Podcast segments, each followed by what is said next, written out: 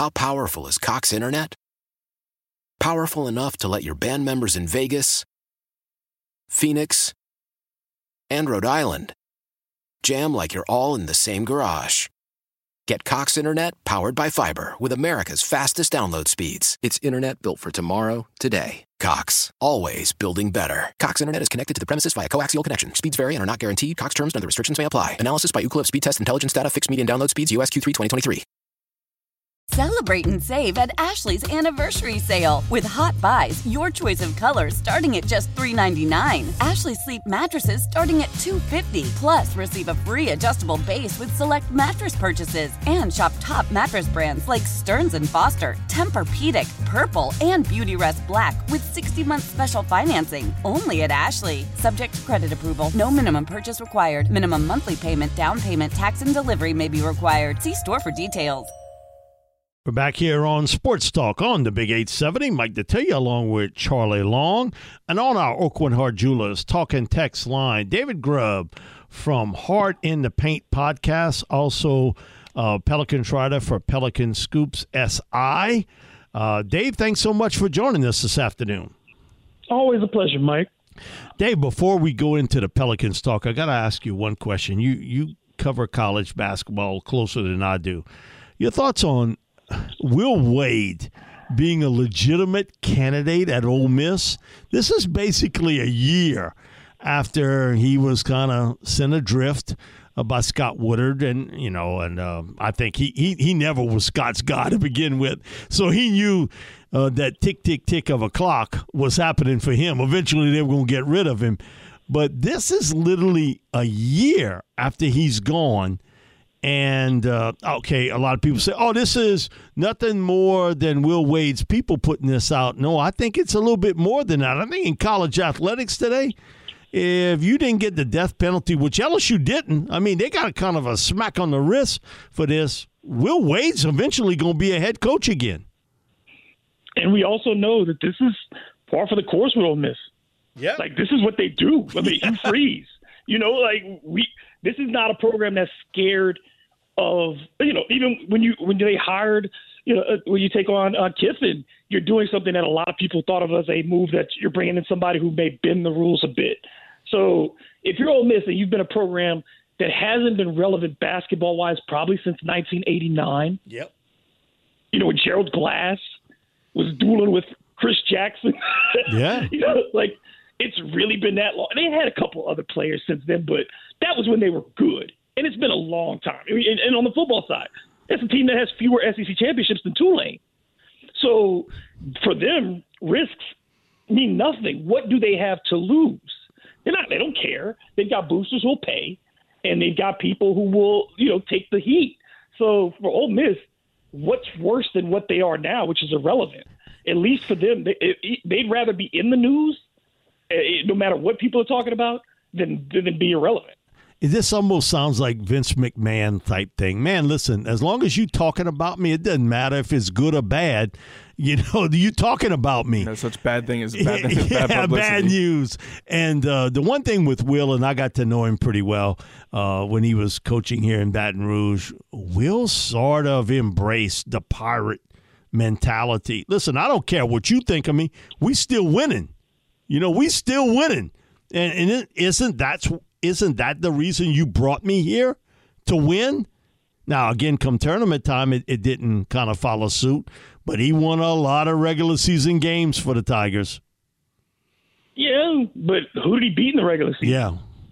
You know what I mean? Like, the, the, like he doesn't have a signature win.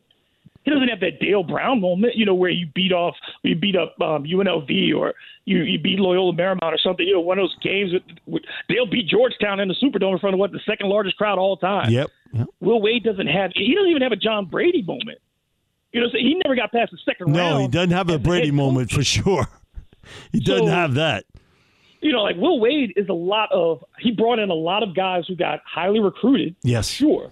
But even those guys did not develop in the way that you thought that they would. Name a guy under Will Wade who came in and left in a better draft position than when they came in. Naz Reid was a top was a you know five star pick when he came into LSU. Cam ended up Thomas. being undrafted. Cam Thomas, you know, fell to the bottom of the first round. You know, these are guys that you know, either if they left after their freshman year, that's one thing. But LSU really didn't develop guys under Will Wade, and I think that's why they brought him to LSU in the first place. Not just because he could recruit, but because they knew he had done a lot with a little at his other stops. And I think he got caught up in bringing in trying. You know, it's the Kentucky problem. One and done you stuff. You can never build in a team if everybody on your team is one and done. Yeah, you can have a couple, I agree with you. But you're bringing six, seven guys who all think they're going to the league in a year. You can't win that way. Yeah, and uh, the one thing with him was the fact that uh, I think he felt at one time fans were with me. You know, fans are backing me. I don't care what the management or the upper tier of LSU thinks of me. I'm winning, and they're not going to fire me. You know, because of what had happened in some of the past results with LSU basketball. And so he was looked at a little bit differently. But man, uh, to think if I'd have told you that a year ago, I, I don't think anybody would have thought that his name is coming up in conversation for a head coaching job anywhere in college football, much less in the SEC. I think it just again it shows you the power of, of money. Yep.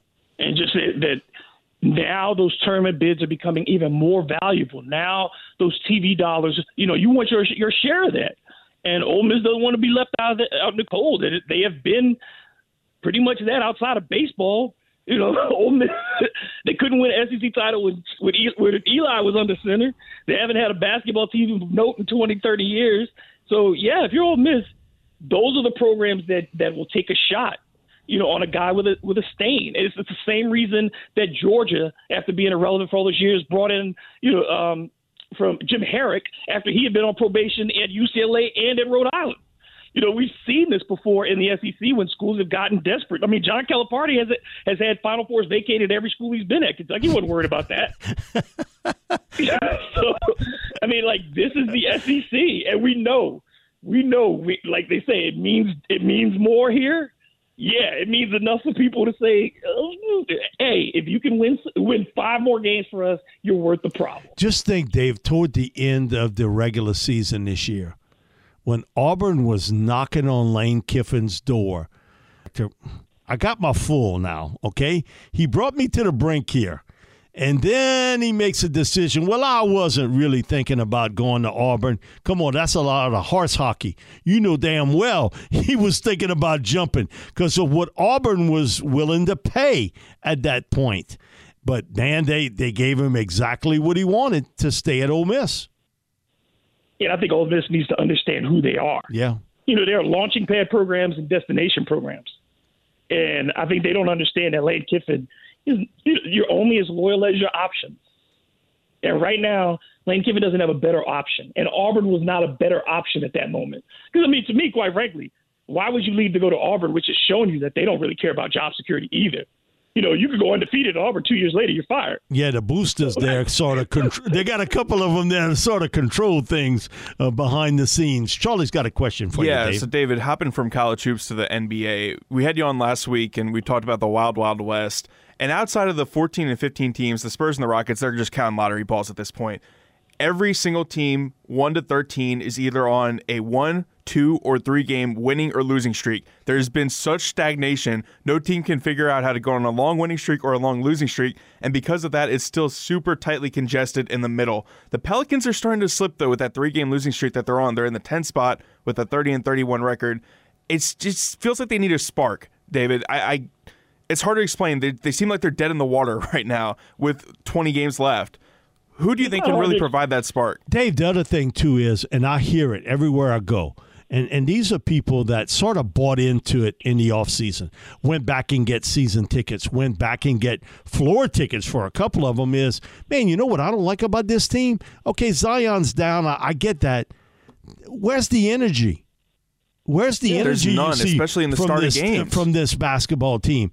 And I think that gets under their skin more than okay. We all knew there were going to be some downtime for Zion. Okay, if you didn't think that, then you weren't paying attention. But it's the lack of energy on this team. I mean, you saw Willie Green talk about this team has not played with a sense of urgency for a while, and we've talked about that on this show. Yes, and you know, uh, it's there's nothing as as much heat as Willie Green is taking, and I do believe Willie Green, you know, it, there's no coach in any sport that has it figured out in their second year. But part of this, you know, you got this is a systemic thing. You got to have you got to look at David Griffin on one side, which helps create this situation by this is the this is the natural part of not getting rid of Alvin Gentry year one, and not bringing in your young coach to make mistakes when mistakes were okay. So you went through a year with Alvin, you went through a year with uh, Stan, and now you're in year two with um, Willie. And over the last 101 games that this team has played since the C.J. McCollum trade, there have been 101 games this team has played. They are 50 and 51. That tells you that there's not been the growth. Zion Williamson has only been present for 29 of those 101 games. So to me, they should know what it's like to play without Zion well enough. Yep. That's all these guys have done is play without Zion. So to me, the energy, like you said, the the execution, the lack of intensity, the lack of energy to start ball games. Look, you came out the two games after the break and you get blown out. Essentially, that Toronto game wasn't as close as it ended up being. You know, the, the Knicks embarrassed them. The Lakers embarrassed them before the break. So this is this has been consistent for the Pelicans, and we're talking about a team now in Orlando. They haven't beaten Orlando in five years at home, almost six. This will be six years if they lose tonight that that they have not beaten Orlando at home. And Orlando's not a good team; it hasn't been for quite some time, and yet the Pelicans cannot beat them. This is bigger than this individual group of players. They quit four years ago under Alvin in the bubble. We saw them quit in the bubble, right? They lost every game they played down there. The next year they quit Understand? The last 20 games they were done. They all said we don't like Stan, we don't want to be around him when they played okay last year at the end of the year, like I said, it's an overblown thing. How people talked about the end of last season, back into the playoffs, and now this year again, you're seeing this lull in this team. So what does that tell you? It's not just the coach; it's on those guys in the locker room. And in basketball, more than any other sport, look, football, I can have the best players, but if my coaches are putting me out of position, there's nothing I can do. If we're calling bad plays, if I don't have a quarterback, some things are just not going to happen, no matter how much talent I got. But basketball, the start of this is effort. Are you going to run up and down the floor? We don't see the Pelicans doing that. Are you going to pass the basketball? Are you going to cut when you don't have the basketball? They're not doing the simple things.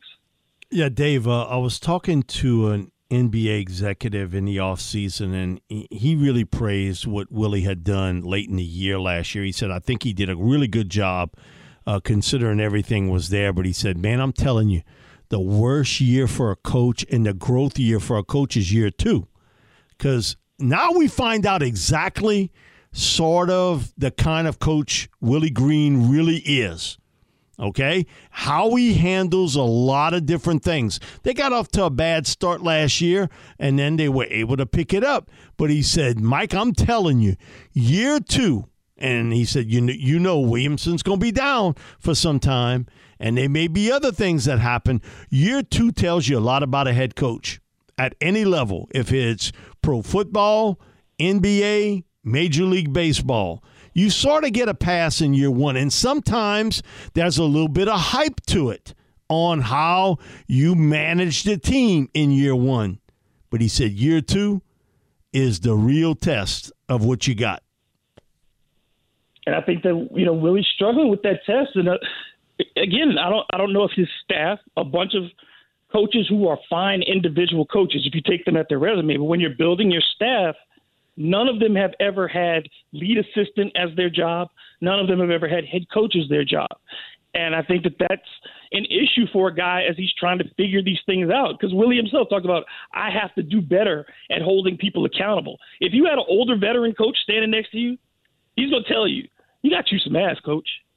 You got to do that, coach and they're gonna they're gonna be okay with saying that. But if everybody in your staff is your peer, essentially, same age range, played, you know, same time, the guys who were players, they all been around the same time. I think it's a little bit harder for them to be, you know, blunt and to be honest because they're all still at the nascent stages of their careers.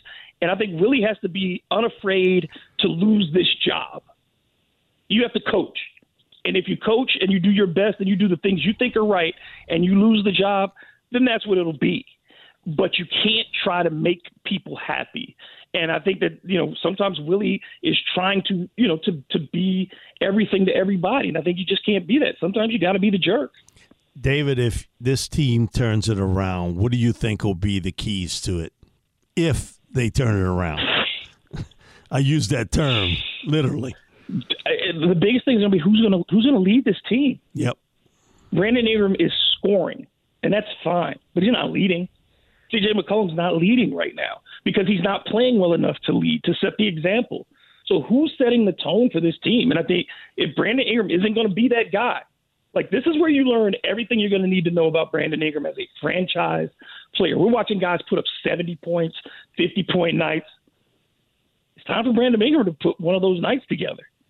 And you, you got one home game tonight, and then you go back on the road for three very difficult games because you're going to play Dame Lillard at 70. It's 71 points. yeah. You know, then you go to Golden State, and you got to deal with Steph Curry and his ability to put up points. And then you go and you got to play uh, Dallas when you come back home. So I mean, it doesn't get any easier for this team. They got to play Sacramento on the road, and the Kings are really good right now. So it doesn't get easier. They have to win this game tonight. Like it is a must win because they will fall out of the playoffs completely. They lose tonight. David, speaking of falling out of the playoffs, I, looking at the standings, because if they really don't get it together, it is quite very possible that they do fall out of this play-in tournament and don't even have a chance to make it into the playoffs. If that were to happen this season, I don't. I've seen people freak out about Willie Green. I don't think I kind of agree with you that I think this is more on the players than it is on Willie. What kind of moves need to be made in the offseason? You got to shore up the center position. Like it's clear that they're not either. You don't want to use Jonas anymore offensively, or you don't have the players who can help use him. So to me, you got to fix up the center position again, and you need a point guard. And the, the third choice you're going to have to make is Zion or Bi. There is no Zion and Bi as far as I'm concerned, and I know that makes a lot of people upset. But you can't bet on two guys who are going to miss more than a third of your season every year. You, you just can't do it in the NBA. You we've you know we talked about this. You can have one guy. You can have one guy that you build around, and when he misses time, your team is still pretty complete. But you can't have two guys that you're counting on like that because that holds your roster hostage. And the Pelicans roster has been held hostage. And I think it shows that David Griffin understands, at least in that sense, where this team is now in retrospect by him not making any other moves because I don't think he thinks this team can do much better. Um, after his comments in Oklahoma City when he said it's on the players that they weren't living up to their thing, I think his focus, anybody who thinks that Willie Green is on a hot seat is confused. He's not going anywhere. They're not firing no, he ain't coach. going anywhere. Oh. They're not firing their third coach in five years, in four years. They're not doing that. They're not doing that. David, uh, in the East, uh, I think it's pretty clear cut there when you see Milwaukee and you see Boston. And, and I would probably throw the 76ers in there also. I, I think those three teams, and certainly cut above. In the West, man, you, you can kind of roll the dice on everybody. I know you like the Clippers a lot more than, say, someone else would. Uh, is there another team out West that you could say kind of keep an eye on uh, late here that could get hot and really make a run at this? You know, I hate to say it, but it's starting to feel like the Lakers are one of those. because of those trade deadline acquisitions, David. Like they go out and they get all these good players like D'Angelo Russell, Jarred Vanderbilt, Malik Beasley on the cheap, and then they just improve their roster like tenfold, and now they're going to be making a push not only to the play-in tournament but into the playoffs. I, am I'm, I'm worried about the Lakers if I'm if I'm a Pels fan. I really am. I, you know, you hate it. You hate to see it, and um, because you know Pelicans fans were pretty rough on the Lakers early in the year when the Lakers were struggling, and now um, you have a rested LeBron and a driven LeBron who certainly doesn't want to go out um, another year without the postseason, and the, you know that strength of schedule thing for the Pelicans just isn't playing out. And what you it's, it's about how you're playing.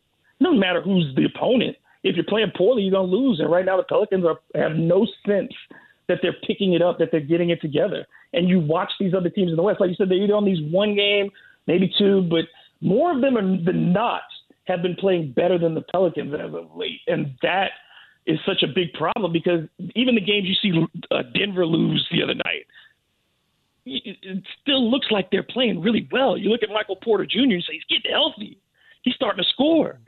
Jamal Murray's averaging, you know, his career high in assists. Jokic is already, you know, two-time MVP. So everybody else is doing the things that you think that they need to do.